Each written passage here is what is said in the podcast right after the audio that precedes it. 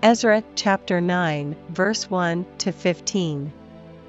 Now, when these things were done, the princes came to me, saying, The people of Israel, and the priests, and the Levites, have not separated themselves from the people of the lands, doing according to their abominations, even of the Canaanites, the Hittites, the Perizzites, the Jebusites, the Ammonites, the Moabites, the Egyptians, and the Amorites. For they have taken of their daughters for themselves, and for their sons, so that the holy seed have mingled themselves with the people of those lands, yea, the hand of the princes and rulers hath been chief in this trespass. And when I heard this thing, I rent my garment and my mantle, and plucked off the hair of my head and of my beard, and sat down astonied. Then were assembled unto me every one that trembled at the words of the God of Israel, because of the transgression of those that had been carried away, and I sat astonied until the evening sacrifice. And at the evening sacrifice I arose up from my heaviness, and having rent my garment and my mantle, I fell upon my knees, and spread out my hands unto the Lord my God.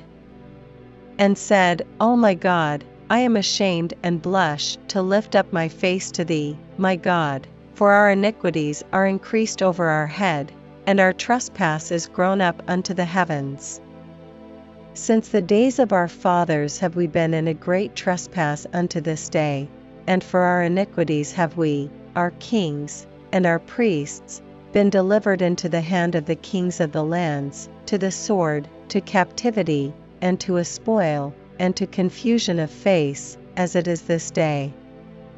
And now, for a little space grace hath been shewed from the Lord our God, to leave us a remnant to escape, and to give us a nail in his holy place, that our God may lighten our eyes, and give us a little reviving in our bondage. For we were bondmen, yet our God hath not forsaken us in our bondage, but hath extended mercy unto us in the sight of the kings of Persia, to give us a reviving, to set up the house of our God, and to repair the desolations thereof, and to give us a wall in Judah and in Jerusalem.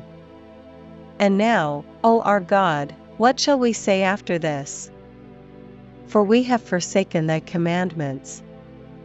which thou hast commanded by thy servants the prophets, saying, The land, unto which ye go to possess it, is an unclean land with the filthiness of the people of the lands, with their abominations, which have filled it from one end to another with their uncleanness.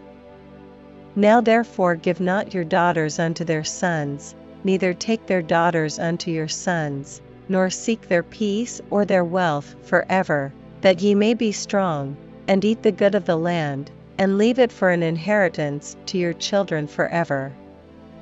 And after all that has come upon us for our evil deeds, and for our great trespass, seeing that thou our God hast punished us less than our iniquities deserve, and hast given us such deliverance as this. Should we again break thy commandments, and join in affinity with the people of these abominations? Wouldest not thou be angry with us, till thou hadst consumed us, so that there should be no remnant nor escaping?